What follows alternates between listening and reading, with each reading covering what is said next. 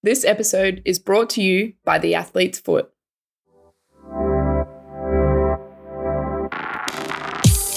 Hey guys, Chloe here, founder of the Female Athlete Project. This week we are not doing an episode of The Wrap, we're having a nice long weekend, but I wanted to share with you something a little bit special. I recently had a book launch event for the book that I recently wrote called Girls Don't Play Sport, where Bez, my co host of The Wrap and logistics operational amazing person at the Female Athlete Project, actually got up in front of many close family and friends at the book launch and interviewed me a little bit about my life, my story, my sporting journey, a bit about why I started the Female Athlete Project and what got me to this place of writing this book. Um, so I wanted to share that with you guys for this week. Uh, in place of our normal episode of The Wrap. I wanted to also share the really exciting news that our new kids' book is on shelves. It's called The A to Z of Who I Could Be the reason that we put this book together, I had an incredible team around me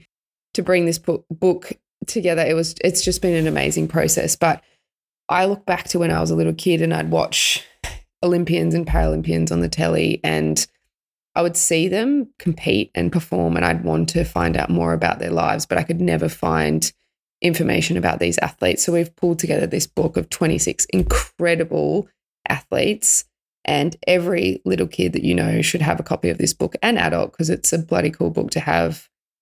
So you can find it in any good bookstore. And you can also shop it via thefemaleathleteproject.com. I'll make sure the link is in the show notes. And finally, we're having a book launch for the kids' book this Sunday, the 8th of October, 10 a.m. at Hoops Capital in Moore Park in Sydney. Again, I'll put the link in the show notes if you want to RSVP and get some more info. We would absolutely love to have you there to meet some of the athletes featured in the kids' book. I hope you enjoy this chat.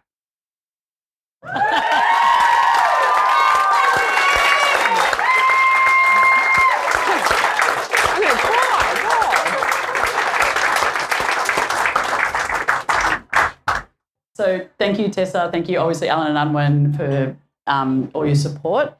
We're just going to do a quick little Q&A, a few questions. We're flipping the script here. I'm asking the questions. You normally ask the questions. I don't like it, actually. I can see the fear in her eyes.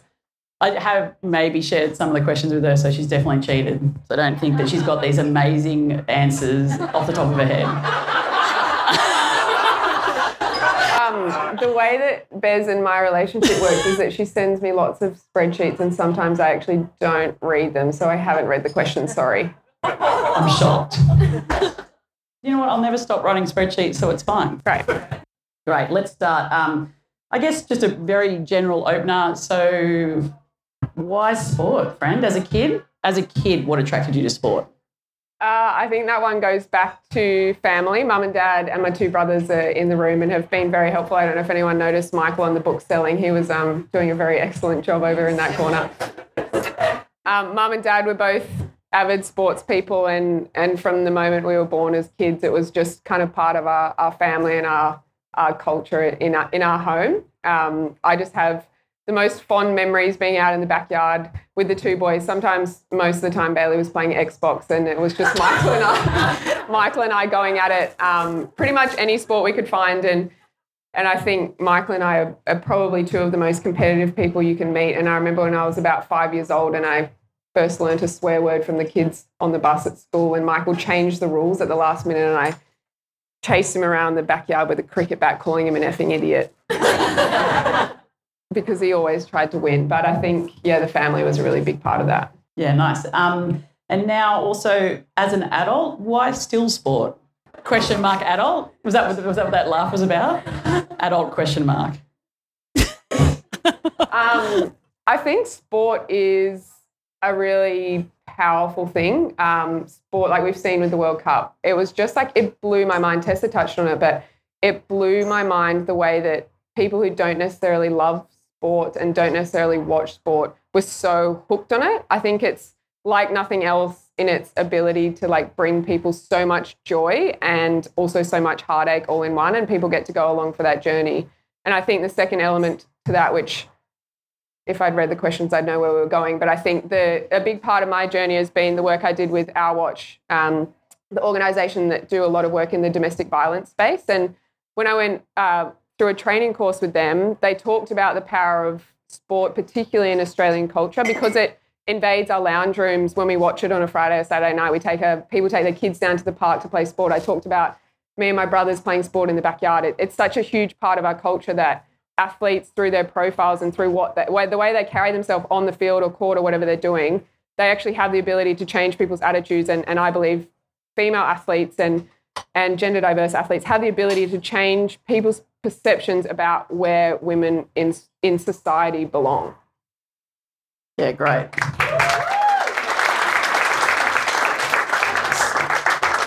Pause for clapping. Um, okay, so next, why a book? Why, why, and how? Um, I didn't plan on writing a book. It wasn't until Tessa slid into my DMs, and I originally thought that she wanted me to write a memoir, and I flat out refused. I talked to Pitch, my manager, and I was like, I do not want to write an autobiography as someone still in their sporting career. I don't know who really wants to read about that, but me, not all athletes, just my story. She then said to me, I've been listening to TFAP, I've been following TFAP. I think you're the perfect person at the perfect time to write about women's sport. And it kind of felt like this this journey and this conversation that happened pretty quickly. And then all of a sudden I was like, okay, I'm writing a book. Um, it was it was quite daunting and quite challenging. And I think throughout the process, like I, I found it really cathartic sharing some of my own stories and stories that I haven't necessarily talked about very publicly of, of some things that have happened throughout my own sporting career. Um, I had the honor of sharing other athletes' stories, having other athletes' voices contribute to the book, a couple of who are in the room today. Elia, one of my dearest friends, Ellie Cole over there. Um, and I think she skipped I, ahead questions here because she didn't do the research. Sorry. um, what took me a while was to find my voice, and I had a lot of conversations with Tessa about this as well. Like, I kind of, it was like the biggest form of imposter syndrome I've ever felt. I was kind of like, why am I the person that gets to speak on all of these issues that impact women in sports so differently? Um, but I think that's why I loved putting so much research and data into it because every argument that I made and every conversation I started with a story, I wanted to have research and evidence to kind of back it up to go against a lot of those trolls on social media too, I think. You dedicated Girls Don't Play Sport to your granny, Christine. What did granny mean to you? Oh, didn't know this would happen so early. oh, I didn't know it was coming. Um, yeah, we. Um, oh gosh, that's a bit croaky, isn't it? We lost Granny um, a few months ago, and she just was she was she was the matriarch of our family. She was a widower for decades and she just led our family from the front. And uh, we all had all the cousins and, and her children as well had the most special relationship with her. And one of the things i loved most about my sporting career whether i was playing here or overseas for sevens she'd um, often sit with um, mum and the family and auntie sue and the dawson family and she'd get out her journal and her notepad and she'd write columns. So, like, if it was like Australia v Spain, there would be the two columns, and it would be like, tried to Elia Green, five points, converted by Chloe Dalton, two points. And she'd keep tally of the scores throughout. And I'd get, I then finish this game, be on the other side of the world, sometimes like on different time zones and, and you'd feel quite isolated. I think like there's there's a lot of glory that comes with being an athlete and it's this lovely lifestyle when you get to travel overseas, but in parts it also can be really isolating. So it was such a special thing to see all of my beautiful family watching, but these pictures of Granny watching, sitting with her notepad, scribbling along the way was really special. Um, and she also just loved words. I think the journaling kind of points to that. She loved words. Oh, God. and I would have loved more than anything for her to see this book, but that's why I wanted to dedicate it to her because she was such a special woman.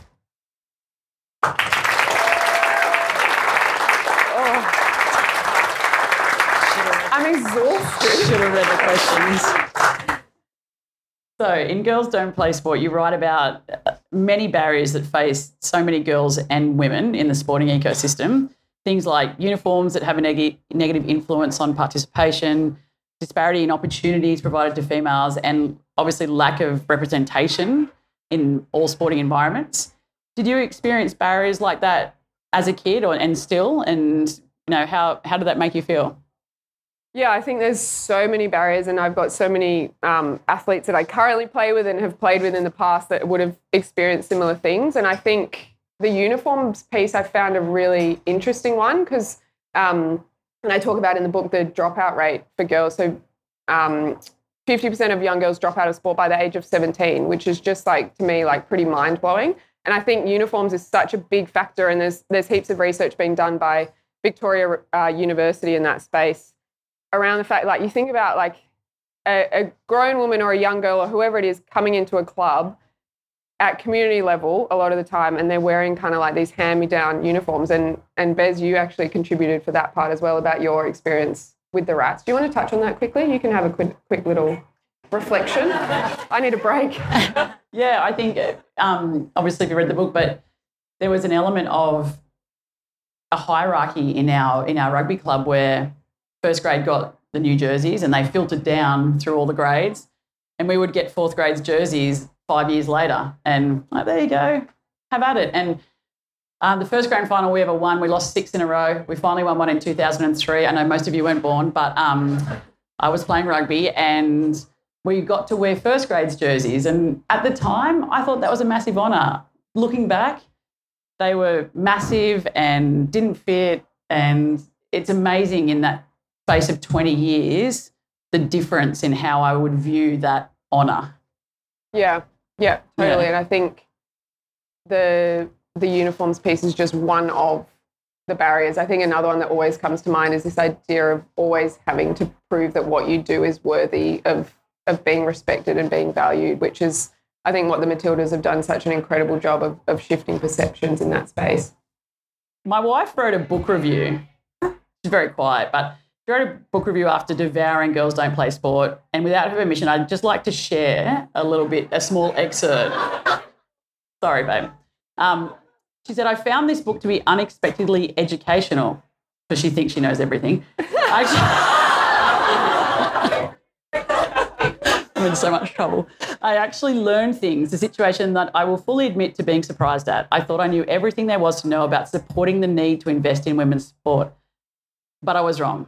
Knowing intrinsically that investing in women's sport is the right thing did not necessarily equip me to facilitate discussions with others who are not in agreement. Chloe has provided the means with which to succinctly and effortlessly debate. Great review, babe. Um, so, what did you learn when you were? What was one of the favourite things that you learnt when you were doing the research for the book? Yeah, um, and firstly, a big thank you to Cookie for that review, even though it just got shared without your permission. Um, Cookie's very, she'll say it like it is. So I think Bez will mostly tell me whatever I do is amazing, which is lovely. she's one of the most incredible friends and she's a huge supporter. But when I was getting it from Cookie, I was nervous because I knew if the book sucked, she would tell me the book sucked. so it was cool to get a review like that. Um, yeah, there was a lot. I should probably read the book again to kind of answer that question, but um,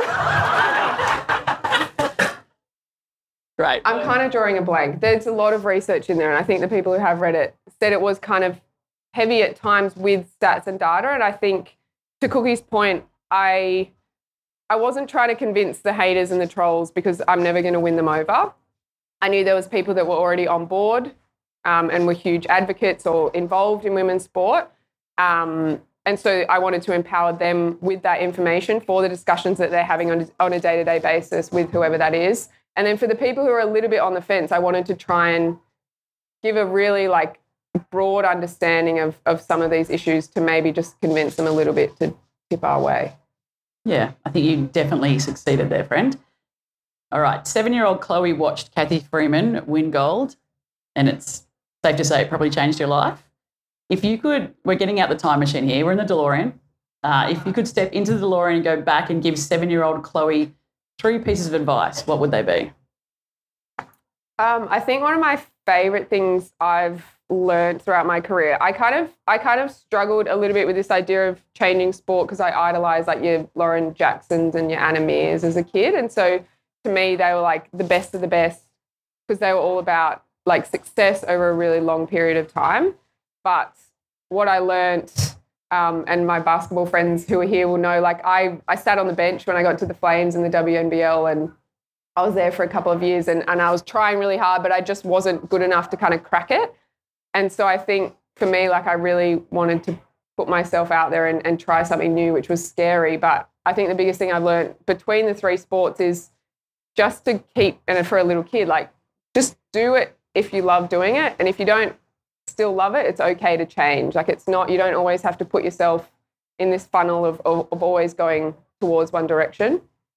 Um, I think second piece, the the people that you meet through sport will stay in your life forever. Like it's just so special to have people from all different aspects of my life in this room, from like brand new friendships to all the way back to some of my childhood sport years. It's it's just really cool to have everyone here.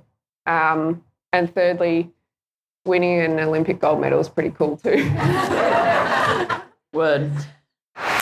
This episode is brought to you by The Athlete's Foot, proudly supporting women in sport since 1976. Start every game on the right foot with the right fit. Get fitted in store today or online at theathletesfoot.com for netball, football, running, and recovery. Now that's fit. So we're still in the time machine.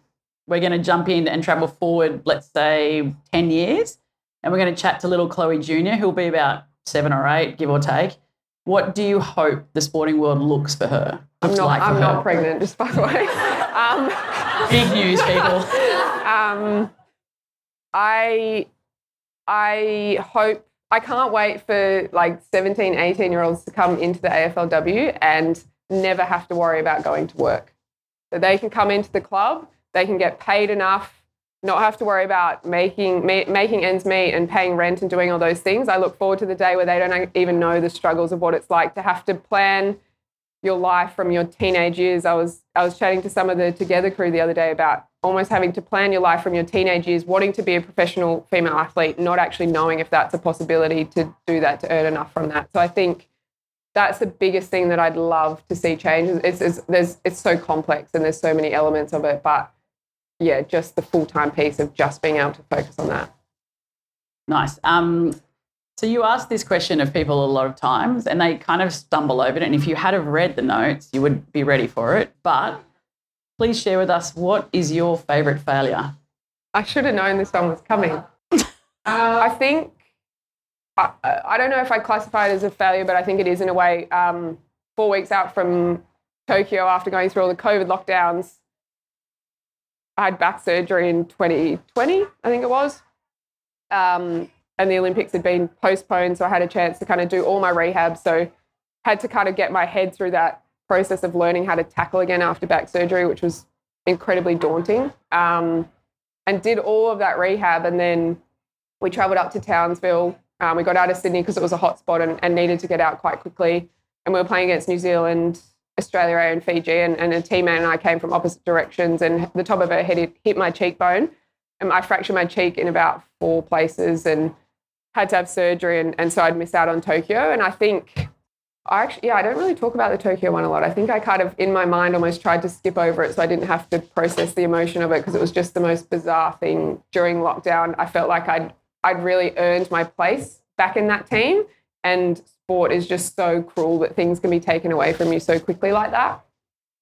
But the most amazing thing coming back into the lockdown, um, as a team, we decided to invest a huge amount of effort and energy into highlighting the female athletes that were competing in Tokyo in the Olympics and the Paralympics. And, and Mills was a big part of that as well. And we did a huge amount on social media and, and saw a massive amount of growth there. And it was just this like really cool moment because it was so hard for me to get my head around the fact that as an athlete, I didn't get to go and compete, but it was so cool to kind of realize that we had this platform to to spotlight and, and shine a light on athletes who are over there who wouldn't necessarily get the attention.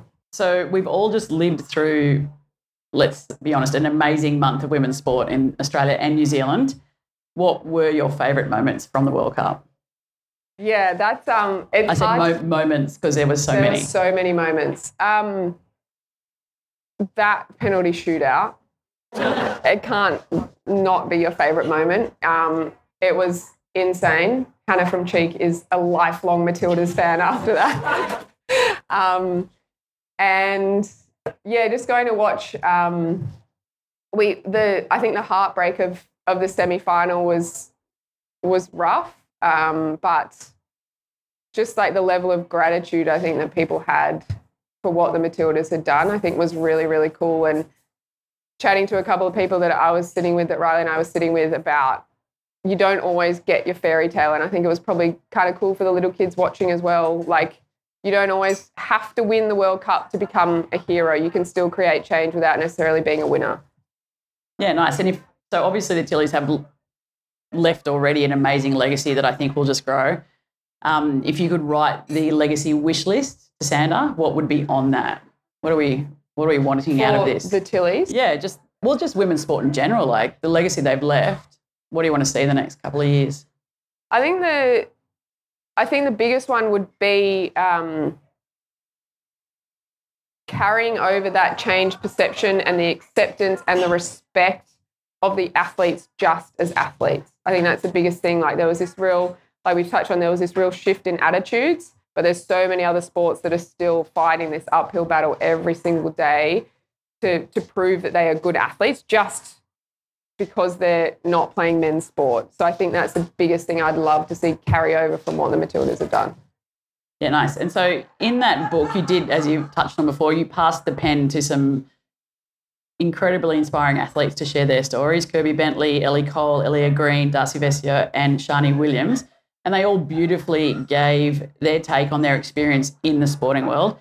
How important is it for young athletes and these athletes that have watched the Matildas now to see and learn about these diverse, amazing individuals? Yeah, I think it's it's so so important, um, and I loved the discussion around Sam Kerr kind of being the headline for this huge global event.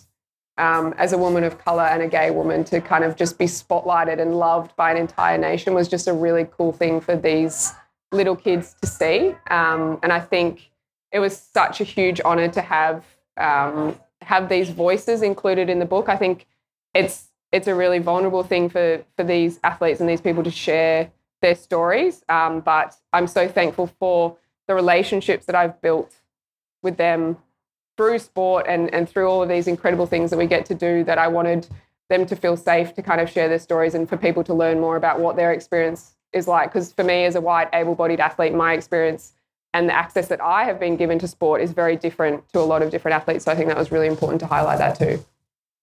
Yeah, great. Um, so back on TFAP, obviously, as Tessa touched on, created to shine a light on what is a chronically underfunded, under promoted area of the world. It's we've experienced some pretty amazing growth in the last three years. Well, not even three years yet. Very close to three years since it started. I just wanted to point some of those things out. It's we now have a social media presence that includes over 100,000 followers on Instagram alone. Snaps, everyone. A merchandise line that has sold over 6,200 pieces of merch. I've packed every single one of them. She actually has. And while we're doing that, Bez d- does a huge amount behind the scenes, and Cookie stores it all in their house. Thank you, Cookie. Uh, a podcast library of 157 amazing episodes, every single one of them highlighting female sport. Um, we made, we've made over $30,000 in donations to women's sports focused foundations and charities. We've raised, and, and obviously the one you touched on before, we raised over $100,000 during the Equal campaign, or you kind of touched on the Olympics, but this was part of the Paralympics. Ellie, Ellie actually told me at the bar, can you please tell Chloe I love her? Love you. Uh, so yeah, we $100,000 during the Equal campaign, which was successful in highlighting the disparity between prize money for Paralympic medal winners and Olympic medal winners. And that campaign obviously led to Ellie being really happy. Um, uh, no. so after all of that amazingness, I guess the question is, what is next for TFAP? Uh, world domination. Um, yeah, it's um, it's been such a cool journey, and um, I've I've kind of pointed out a few different people that have been a part of that journey. The, my brothers have been a part of it from the beginning. Mills um, contributed a huge amount. Um, Bay doing all the podcast editing. Riley wakes up very early on a Monday morning to do the newsletter after Bez does the research very hungover on a Sunday night, very consistently. Um, Georgia, I just here leave it to the last minute too. Georgia, who's here as well, um, contributes to some of the research that we put out on socials because we've seen a massive amount of um, growth. Like when we when we put that data up on socials because it's shareable and people kind of want to create discussions about it. I'm getting to Jordan. Jordan, um, who's an incredible graphic designer, and Bailey kind of volunteered their time during the FIFA Women's World Cup to do a huge amount of content on our channels. Um, so if you didn't see enough Netball World Cup content, it was because we had people who specifically were like, we're doing the FIFA Women's World Cup, we're jumping on board. So Bay and Jordan did a huge amount of work pulling that together. Um, Stinger, Dom du Toit, who plays for the Aussie Sevens, is over in Europe. Horrible. For a training camp, so he couldn't be here, but she does a huge amount of work on the socials as well. Trying to look around and see if I've missed anyone while I'm doing it. Yes. yes. Don't Penny. ever write me a mean email because my mum will read it. um, mum is like the best. She mum brings so much peace and calm to my very crazy life. Um, and she helps me sort out emails and make sure I don't forget to reply to people. Um, and I'm so thankful for all you do, mum, as well with that. And um, and and dad too. Dad is like finger on the pulse. Text me and dad, uh, me and Bez as soon as there's any form of article or any women's sports news out there as well. It's amazing. It does our job for us, let's be real. and he makes a mad brownie. They were delicious, Bradley. They were delicious. And I guess just, just to wrap it up, you've, you've kind of thanked everyone, but is there anyone else that you'd like to thank in regards to the book and all of that awesome stuff that's happened? Yeah, firstly, massive thanks again to Tessa for giving me this opportunity. I don't think it was something that I ever thought would be possible. And I think to all of the team at TFAP as well, it's like I get to be the face of it. Um, but there's so much work that goes on behind the scenes that has elevated this platform to a point where it actually allows me to have opportunities like that, which is really, really special. Um, and to, oh, now I'm going to cry again. To Riley, my partner, the last month in particular, she's hiding. The last month in particular has been crazy busy. Um, and at times I'm not the most present person because there's so many things going on, but you're so consistent in your love and your support and the way that you just always have, yeah, you just, you just have the most kind heart. And I'm so thankful that I get to do life with you.